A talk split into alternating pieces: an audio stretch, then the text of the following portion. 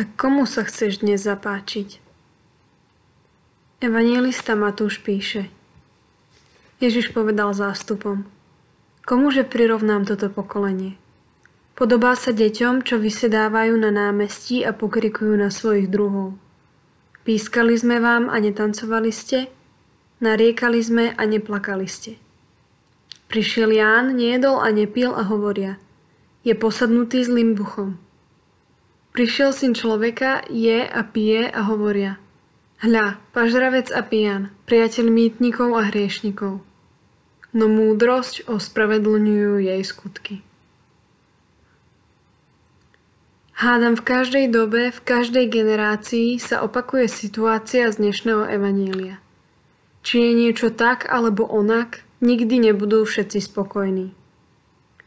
Vidíme to už len na tejto koronakríze a postoji ľudí k opatreniam. Vláda a krízový štáb by sa mohli aj rozkrájať, no stále by sa našla kopa hejterov a dudrošov, ktorí sa tvária ako najmúdrejší na svete, no v skutočnosti ich nápady nestoja za veľa alebo nie sú vôbec zrealizovateľné.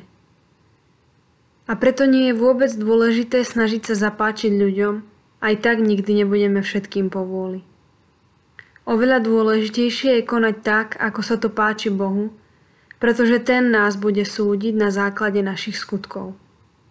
A zároveň môžeme svojim správaním ukázať ostatným správnu cestu na riešenie problémov, pretože Božiu múdrosť dokazujú jej skutky. Pane, nauč ma nezaoberať sa v hlave názormi iných ľudí, Pomôž mi prosím zničiť všetky moje svetské idoly a žiť tak, ako sa to páči Tebe. Daj mi prosím v každej situácii múdrosť a pomoc Ducha Svetého, nech sa tak zjaví Tvoja sláva. Amen. Zamysli sa dnes nad tým, čo motivovalo všetky tvoje skutky. Bola to túžba zapáčiť sa iným alebo zapáčiť sa Bohu. Zamyslenie pripravila Saška.